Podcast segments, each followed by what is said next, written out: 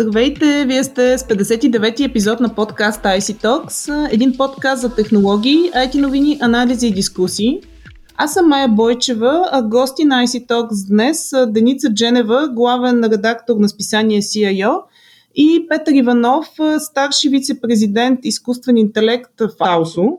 В далечната 1991 година господин Иванов основава един от най-големите хардуерни доставчици Solitron – който през 2019 година беше закупен от Аусо. Господин Иванов е и бивш председател на управителния съвет на Байт.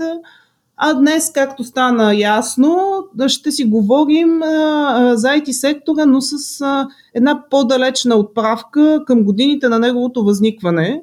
Какво се е променило, какво не, къде искахме да сме тогава и къде сме сега – а, и затова директно на въпроса, господин Иванов, като свидетел и така пряко действащо лице в основаването на IT сектора у нас, а, можете ли да разкажете как изглеждаше той в зората си?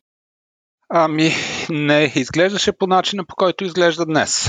Нямаше специализирани компании. Това да се говори за дистрибутор, системен интегратор беше нещо нечувано и невиждано. То да се говори и за компании, общо заето беше леко как да кажа, условно, защото първите компании, които бяха активни на IT фронта бяха не търговски дружества, ами а, регистрирани по едно нещо наречено УКАС 56, нещо, което беше а, законодателство прието още преди 10 ноември, в което не бяха точно търговски дружества, ами бяха едни а, други странни образования. Той Солитрон почна така, като дружествена фирма на граждани, което по-късно беше преобразувано по търговския закон. Какво друго интересно да се сетя? Имаше много компании, примерно сещам се как почна риск, като а, компания с а, има няма 50 на съдружника. Горе-долу всеки, който работеше вътре, беше и съдружник вътре. Всеки правеше всичко, включително и Solitron по тези времена, разработваше софтуер, а, инсталираше мрежи, продаваше компютри какъвто бизнес има на пазара, това правехме. Аз мога ли да се включа с въпрос? Здравейте! Кога започна профилирането на IT компаниите? Кога почнаха да се ориентират към някакви конкретни дейности? Някъде 91-2 година се появиха чужди компании на българския пазар, а, профилирани. Основно доставчици на едро, дистрибутори. Даже помня една такава, Софтроник от Германия.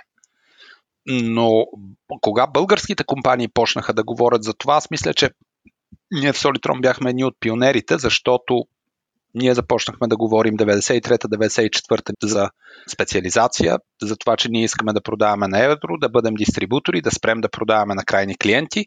И тогава си спомням много от а, колеги, които включително и сега са активни, а, сме водили разговори и са ми казвали, ти си луд, ти ще си унищожиш бизнеса, това няма как да стане е факт е, че стана и факт е, че след това в течение на годините по-нататъка се видя една все по-засилваща се специализация. Кои фирми се специализираха в, примерно, асемблиране на компютри, продаване на компютърни конфигурации, кои се асемблираха в продаване на, айде да го наречем по новия така научен начин, продаване на решения, кои се специализираха в а, дистрибуция, относително малко бяхме тези, кои се специализираха в малко по-късно се появи и нечувано нещо интернет и малко по-късно се появиха интернет провайдерите в България. А компаниите в началото, струва ми се, че са били повече ориентирани, да кажем, хардуерните доставчици към крайните потребители, така ли е или не е, и съответно кога пък започна вече а, ориентираността към а, другите а, компании, т.е. B2B начина на, на работа? Ами, какво значи крайните потребители? Не е съвсем така. Примерно, ние в Solitron от самото начало, там където, там където сме развивали бизнес, този бизнес беше B2B по-скоро. Ние направихме съвместно с а, колеги, които държаха правата за тази марка а, софтуерен продукт за счетоводство, който си беше B2B. Той се продаваше на, на други компании да си водят счетоводство не на тефтери и на хартия, а електронно. След което сме правили много и най-различни компютърни мрежи в, естествено не в крайни клиенти, а в компании от всякаква част на спектър. Аз си спомням в Елто Словеч имаше тогава такъв завод сме правили, правили сме в Глав Булгарстрой даже мрежа. Но да, а другия голям клон на активности бяха, тъй да се каже, компютризацията на населението.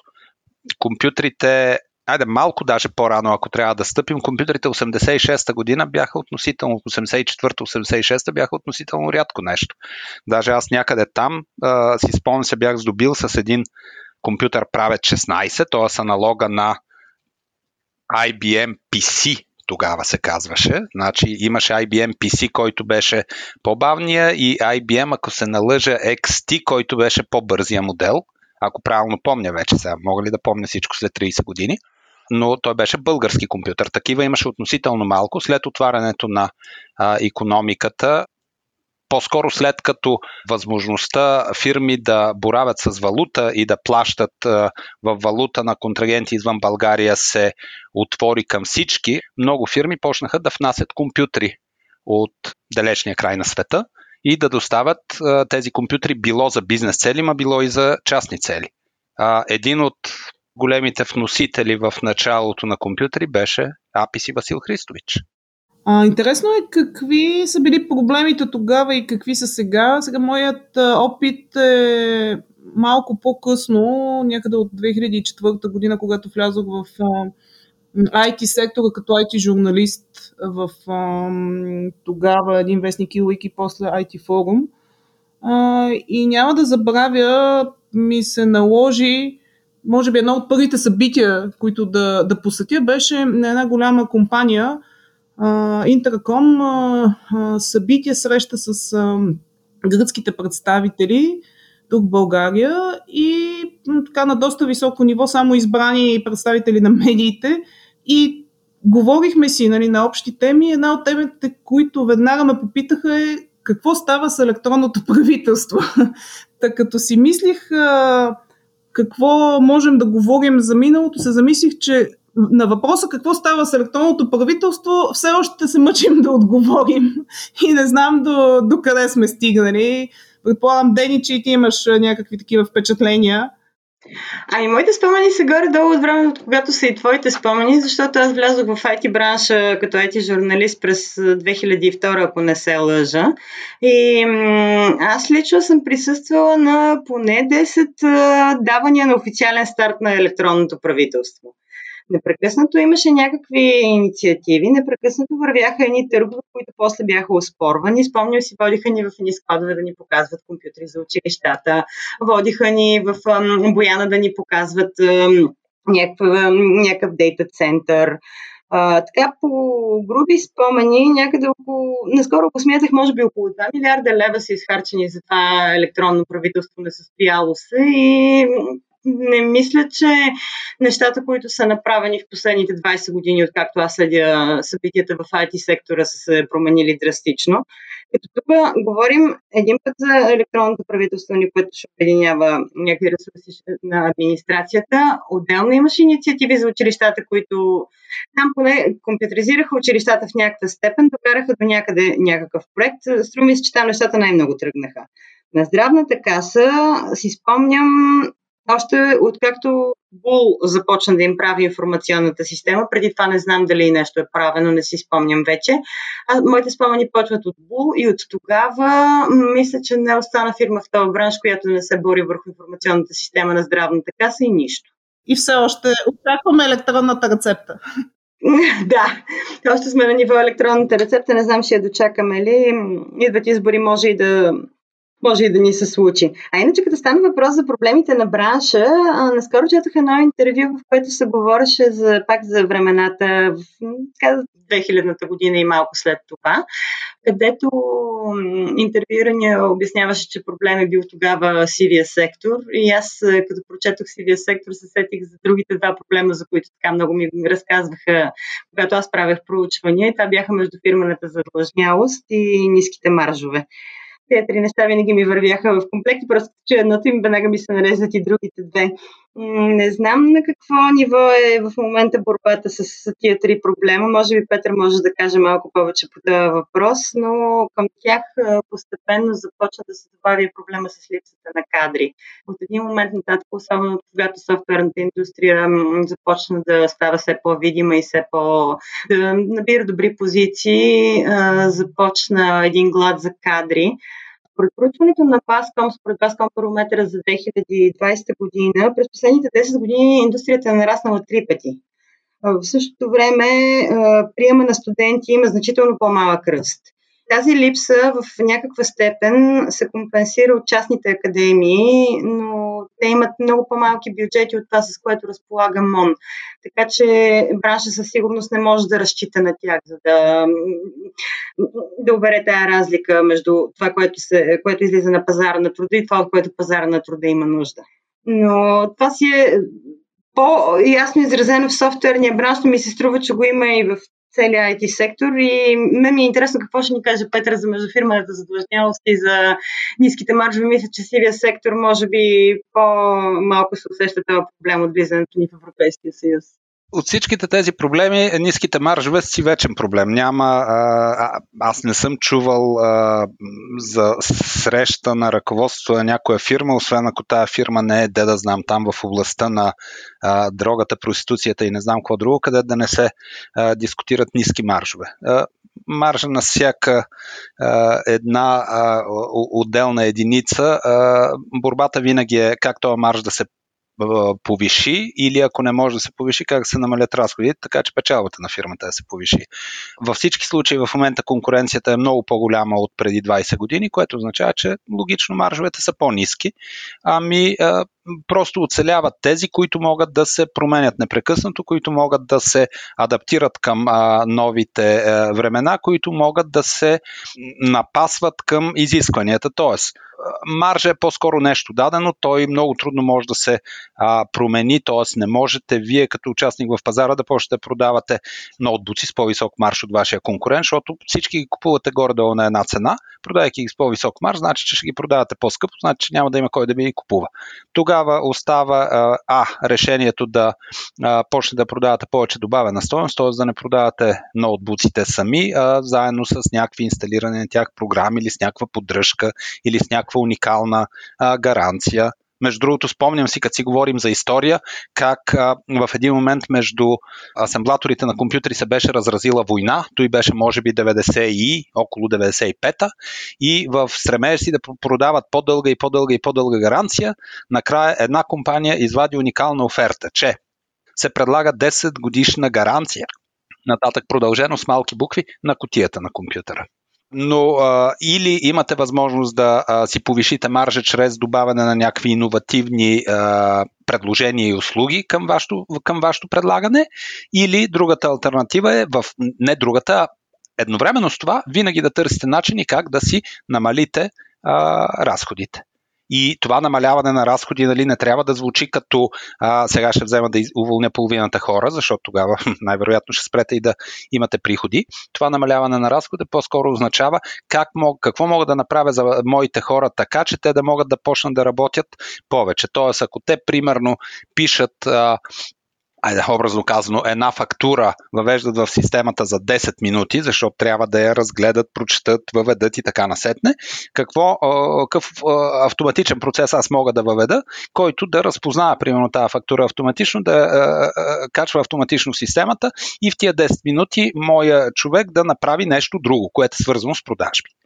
Още нещо, което малко по-рано Деница каза, Всъщност, голямото предизвикателство, аз а, даже не бих казал, че са тези три неща. Ниските маржове, високата междуфирмена задлъжнялост и какво беше трето, ICV пазар. Голямото предизвикателство всъщност беше трансформацията на пазара.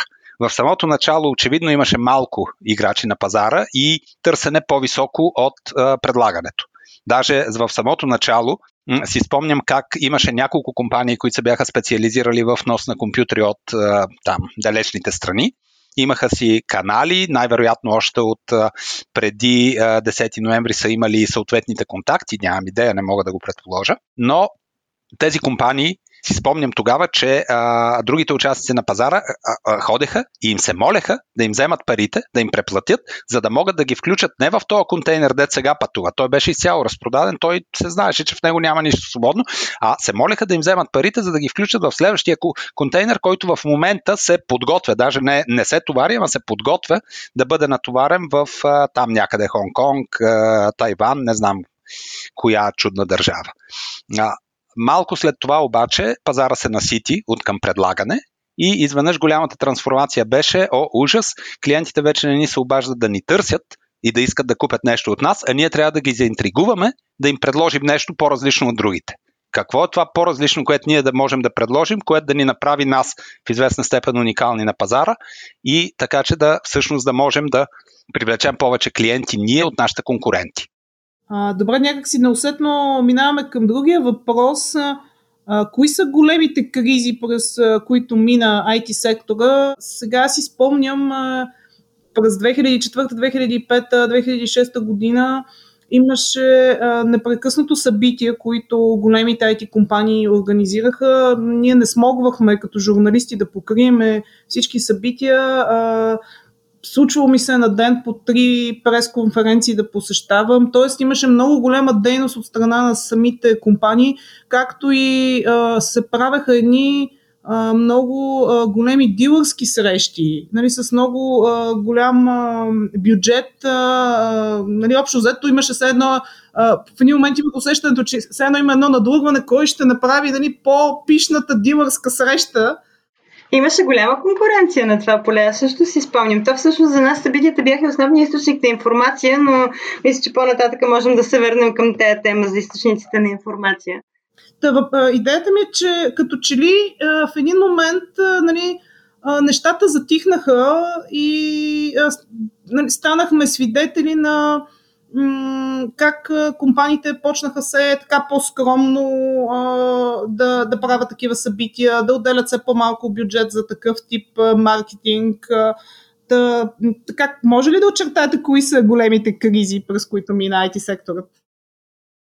Аз ще разкажа то човек кризи да иска в IT сектора, но преди това само да взема за повод последното изречение.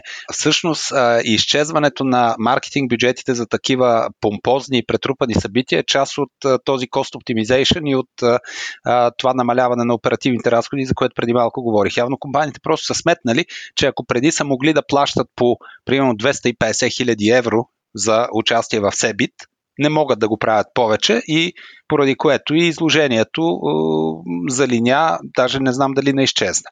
Мога ли да се включа с един бърз въпрос а, в тая връзка? За мен е това нещо, това, което видяхме, намаляването на маркетинг бюджетите, съвпадна с кризата през 2008-2009 година. Бъркам ли или?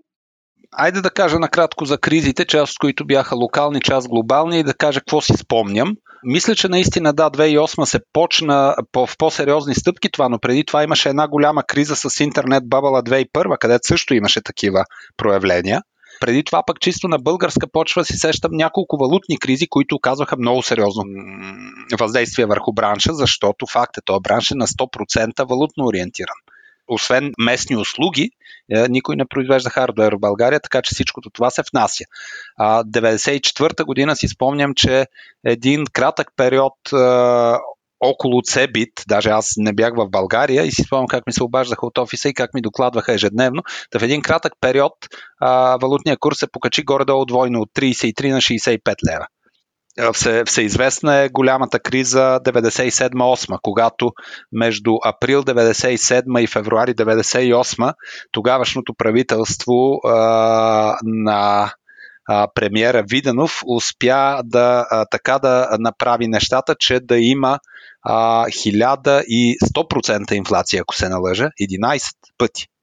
Не? Ние заприличахме на латиноамериканска държава, а пък валутния курс, който беше горе-долу стабилен около ние 66 лева от 94, айде да е бил да речем 70 стигнал, изведнъж ударно се покачи до над 3000 лева. 3300 май му беше м- абсолютния максимум. Така че валутни кризи много.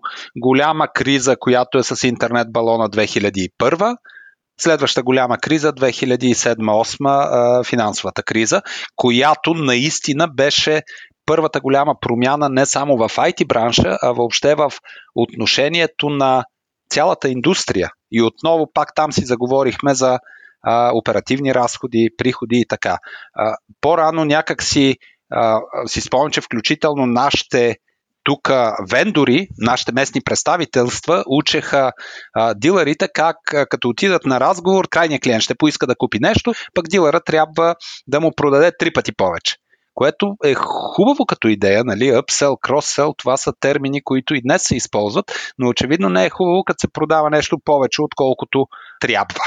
Така че там беше първата голяма промяна в настроението на хората, където компаниите решиха, примерно, че въобще никой не е казал, че е задължително на 3 години да се сменят, да речем, сървърите. Не защото те не могат да работят и функционално не изпълняват, е, не покриват характеристиките, които се очаква от тях, а просто защото са навършили 3 години и видите ли било престижно. Тогава нали, се почна и голямата промяна в това а, всъщност а, да се гледа ефективността на а, системите, не да IT менеджера на съответната там компания да показва с колко много е преоразмерил нуждите на компанията, а обратно как колко точно е уразмерил в интерес на истината имаше залитане и в обратна посока, която се видя много очебийно миналата година, когато започна а, корона кризата. А, много компании се е, е, изпратиха е, служителите да работят от къщи и се видя, че техните системи всъщност не могат да понесат това претоварване от отдалечена работа и се наложи едно бързо и спешно апгрейдване на системите. И това е всъщност поредната криза, която според мен е също като 2007-2008-2009 година ще доведе отново до революционни промени в а, това как а, се възприема а, света от бизнеса, как а, света възприема бизнеса, какви са подходите за успешен бизнес и така. На мен ми се струва, че тази криза, последната с пандемията от COVID, ще се отрази благоприятно на IT бранша.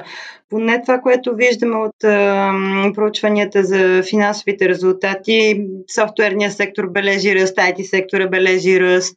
Сега не е съвсем всички сегменти по еднакъв ръст, но има някои области, примерно гейминга, който бележи изключително добри резултати както нашия CEO казва, в криза, в която умират хора, печеливши няма. Но наистина тази криза е, е един изключително добър стимул за това да се види а, отново както при 2007-2008 година, кое е важно за бизнеса и кое не е. А, 2007-2008 година се видя примерно, че спокойно може да се е, прави печеливш бизнес и с 5 годишни сървъри, да кажем, наобщо казано. А, сега пък се видя, че може да се прави бизнес без вашите топ менеджери да са по 3 дни в седмицата по самолети, по хотели, по чужди страни и по а, други места. А, в тази връзка малко по-късно ме е, подсетете да споделя и нещо за когато си почне да си заговорим и за събития, понеже чух и такъв анонс, че ще си говорим за събития. Но наистина а, начина на работа се промени изключително много. Аз си спомням а, моя позната, която българка, но от дълги години живее извън България и ми разказваше за Америка, как компанията, в която тя работи, голяма световна компания, не, не дребна американска, ги била задължавала минимум два дни от седмицата те да си работят от вкъщи. Това беше в периода, примерно, може би 14, 15, 16 година. Тогава на мен все още ми беше чудно. Не, че им дава правото да работят от вкъщи, а че ги задължава. Забранява им два дни от седмицата да присъстват в офис. Те трябва да си изберат кои са тия два дни, но нямат право да са два дни от седмицата в офис. Обяснението беше, защото така качеството на живот на тия хора ще се повиши, те ще станат по-продуктивни и ще допринасят повече за компанията. Еми, Ясно е, че пандемията а, води до някакви противоречиви резултати, т.е. от дългото стоене вкъщи на някои, особено пък когато трябва да работиш от двустаен апартамент и децата ти в училищна възраст са при тебе и питат а, мамо или тате как се решава тази задача, е сложно, но също така показа и ясно се видя, че е възможно да се работи без всичките хора да са струпани на едно място и всъщност, че е възможно голямата промяна. Бизнеса да бъде менажиран възоснова на резултати, а не възоснова на количествени измерители колко време е работил човек. Нещо, което трябваше да се случи много по-отдавна, но факт е, че се случва в голям обем и сега. Аз съм също напълно съгласна и с двамата и по-скоро възприемам тази криза за IT сектора не като криза, ами по-скоро като еволюция на, на начина на работа, на, на бизнеса, на, въобще на, на мисленето на, на хората за работа. Така че аз лично, нали, специално за IT сектора, не го възприемам като криза. Нали, говоря, абстрахирайки се, разбира се, от а, всякакви данни а, на експерти. Така просто като лично мнение. И понеже заговорихме за събитията, да, преди, преди години бяха доста помпозни събитията, но много интересно е, освен нали, събитията, които самите компании организираха и големите форуми, които изведнъж сега, например, преминаха в онлайн среда. Обаче, както и Дени каза, доста преди това се случи едно отдръпване и като че ли компаниите почнаха по-малко да инвестират в тези събития. Дени, ти имаше интересни спомени по този повод за събитията. Да, аз си спомням, че в началото, когато започвах да работя като журналист, събитията бяха основния източник на информация за нас. И понеже, както ти си спомни, имаше няколко събития на ден и един екип от трима души не можеше да обхване всички събития, които, които се случваха. Си извъняхме включително на конкурентни издания, където имаме приятели с моба да ни разкажат какво е станало на това събитие. Чакахме компанията да изпрати прес-релиз. Това обаче беше преди времето, когато осъзнахме важността на интернет.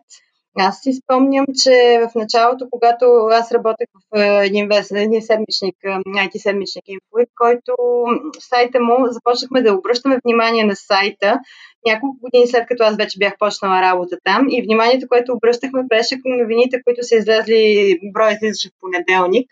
И от вторник нататък ние започнахме да качваме новините от броя, което означава, че това бяха събития случили се в най-добрия случай миналата седмица в края имаше събития, които се случили в понеделник и се в едната седмица и се излезли в петък другата седмица, което е почти до седмична множица, което е, в момента е безумно, безумна скорост за качване на новина от събитие но ми се струва, че в някакъв момент компаниите, а също за Цебит, понеже ние нямахме бюджети да пътуваме до Цебит, си спомням, че проучвахме от коя фирма кой ще ходи, кой има контактите на този човек. Правихме, след това като се върнат им звъняхме да ни разкажат какво, какво се е случило. Всъщност тези изложения бяха така един много сериозен източник на информация за нас, не само за какво се е случило, ми и какви тенденции ще има през следващата година но ми се струва, че с а, осъзнаването на важността на, и удобството на интернета, той започна да се превръща в а, по-основен комуникационен канал и може би заради това понамаляха събитията.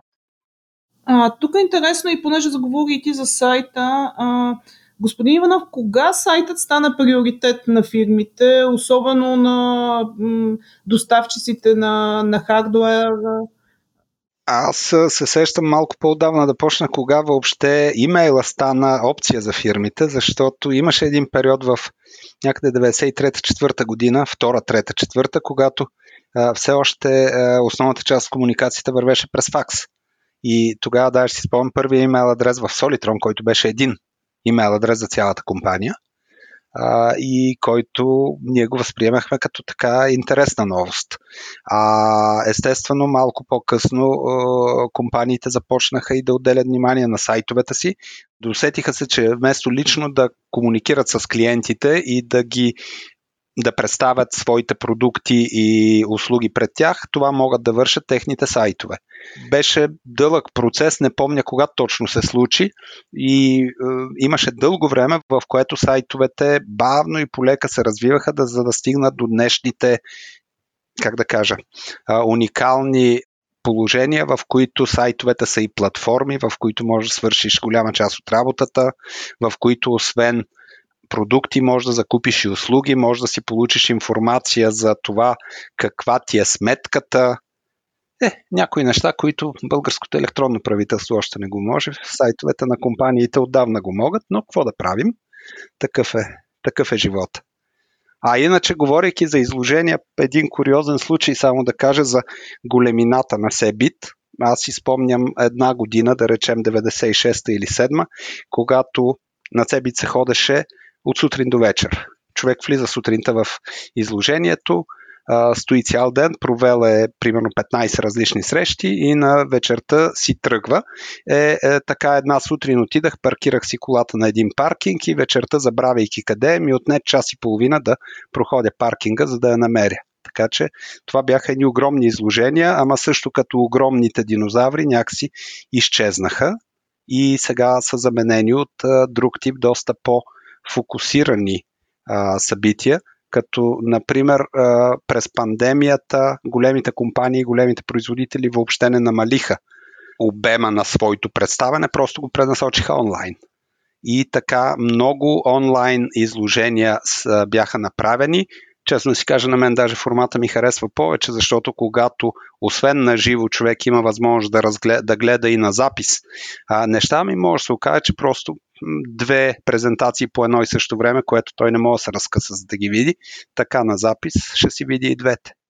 И понеже ми се иска в края на разговора да си поговорим малко и за бъдещето а, на технологиите и на IT сектора, а, но с контекст на това, което говорихме до сега, струва ми се, че сега като че ни е една идея по-лесно да се създава компания и да се прави а, нов бизнес а, с оглед именно на тези инструменти, като социални медии, интернет, а, сайтове, нали, всичките тези инструменти, които улесняват комуникацията. Не знам дали ще се съгласите с мен.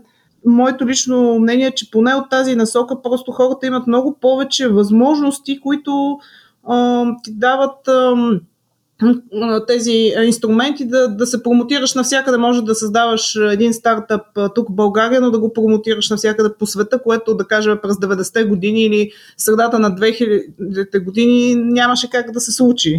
Та, въпросът ми е стартъпите и бъдещето. Това ли е бъдещето специално на българският IT сектор и тук ли трябва да насочим усилията си, господин а, Иванов? Това е нещо, което аз в момента се занимавам и в Алсо. изкуствен интелект, компании, които развиват приложения за изкуствен интелект, това в голяма част това са стартъпи. Естествено има и големи, обособени, световно известни компании, но има и много стартъпи, които го правят. Дали е по-лесно или по-трудно, много е съмнително. Със сигурност днеска има много повече инструменти, с които човек може да си облегчи бизнесът. Ако ще, както казахте, всичките социални мрежи, къде да си направите реклама, това, че вие може да си основете един стартъп в България, пък да предлагате чак до другия край на континента, даже и оттатък Европейския съюз, айде в UK, вашите продукти, добре, това е така, но също така трябва да се признае, че в момента пък конкуренцията е изключително много по-засилена и трябва всъщност да има много по-добра идея, за да се почне бизнес. Ако човек се замисли в началото на 90-те години какво беше в България и как буквално всеки започваше собствен бизнес, отваряйки каквото ще е, компютърна фирма, квартално магазинче или каквото, каквото ще е друго нещо, тогава някакси по-лесно се е, започваше бизнес, защото имаше глад за частни бизнеси, които да предлагат стоки и услуги. В момента е, и по-скоро имам пренасищане на пазара, така че трябва да има много добра идея, с която да се почне. А в същото време, очевидно, а, а, много по-лесно може да се почне бизнес там, където няма а, дългогодишно развитие и натрупване на опит преди това. Аз даже си спомням в един момент, още като шеф на Байт, бяхме на една среща при президента Радев а, където аз използвах а, а, така момент да промотирам малко IT сектора, казвайки, че окей, ясно е, че разходи за отбрана трябва да се увеличават. Той беше правил а, изказвания преди това по темата и беше обяснявал как отбраната ни е подценена. Казах, ясно е, че разходи за отбрана трябва да се правят, само че ако се опитваме да настигнем нашите съседи в а, техните, а, как да кажа, военни сили, това най-вероятно няма да успеем никога да го направим, защото те са а, ги трупали от години и с години са преди нас. Ако се опитаме обаче да развием а, нещо ново, като да речеме а, cyber security, да обърнем внимание на а, друг аспект на въоръженията, де-факто, на, на, на, на отбраната на страната, айде така да кажа, там имаме доста по-сериозен шанс да напреднем, просто защото това там няма трупани с години а, преимущества. Това е една не много нова, но относително по-нова сфера. Та, в тази връзка, в моята глава, стартъпите са наистина компаниите, които могат да развиват нови продукти. Не може да очаквате от една компания, която цял живот е правила нещо и при това успешно, нали, и прави и генерира оборот и всичко изведнъж да се смени и да почне да инвестира в чисто нови неща. Практиката показва, че обикновено а, двигателите на прогреса са наистина стартъпи. Е, когато станат достатъчно а, зрели и могат да бъдат а, вече техният продукт може да бъде предлаган, тогава те биват купени и тогава тяхното предложение бива интегрирано в предложението на някакви големи компании и тогава се стига до периода на постигане на зрелост на пазара, когато се вдига съществено и оборотите за съответната стока. Но, говорейки за разработка на нови продукти, в голяма степен това са наистина стартъпите. Аз само искам да се включа, че напълно съм съгласна с всичко това. само, че ми се струва, че основната, основният шанс за стартъпите са такива чисто иновативни области, каквато е наистина изкуствения интелект. Защото, знаете, с PSD2 и отвореното банкиране всъщност се даде едно страхотно поле за развитие на стартъпи в финансовия сектор – и вече близо две години по-късно не виждаме чак такова развитие. Предлагат се малко услуги или поне малко услуги стигат до, до нас като медии, до крайните потребители. Освен това, хората са относително резервирани към това какво се случва с парите им и банките като че ли се ползват с по- продължават да се ползват с достатъчно голямо доверие, за да не иска крайния потребител да жертва сигурността си в името на някакви иновативни услуги. В най-добрия случай би използвал част от парите си да опита какво се случва с услугите на компаниите от финтех сектора. В никакъв случай не мисля, че би им разрешил да оперират с всичките пари по сметките му.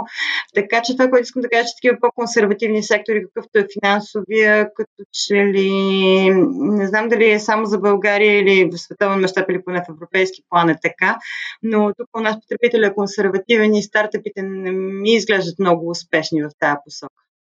Съгласна съм с теб, Дени. А, може би с уточнение, че наистина има значение къде са, защото а, имаше едно проучване а, за нагласите, специално в България и все още наистина хората в България не могат да се доверят толкова дори на, на онлайн банкиране. Нали? Не говориме за юридическите лица, говориме за крайния потребител, който който всъщност не иска дори да банкира онлайн а, в много от случаите.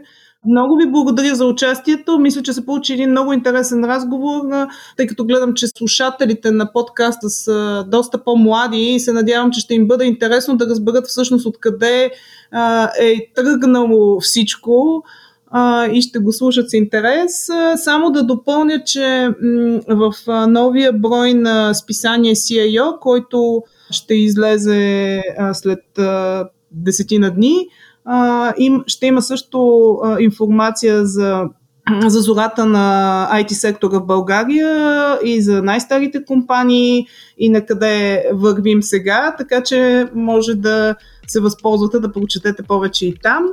Ами това е. Благодаря ви, а на слушателите на IC Talks. До скоро!